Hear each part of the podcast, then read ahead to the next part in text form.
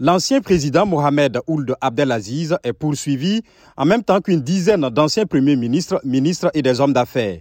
Ils doivent tous répondre d'accusations d'enrichissement illicite, d'abus de fonction, de trafic d'influence ou encore de blanchiment.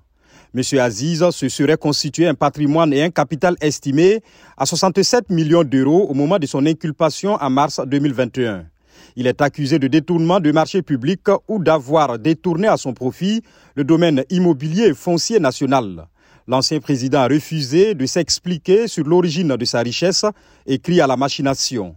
Il nie en bloc les faits qui lui sont reprochés, souligne l'un de ses avocats, Maître Taleb Kayar Ould Mouloud, invoquant aussi son immunité. Mohamed Ould Abdelaziz a pris la tête d'un putsch en 2008 avant d'être élu président l'année suivante. Il a été réélu en 2014. Sa chute a commencé fin 2019, quelques mois après avoir passé la main à son dauphin désigné, son ancien chef d'état-major, le général Mohamed Ould Ghazouani.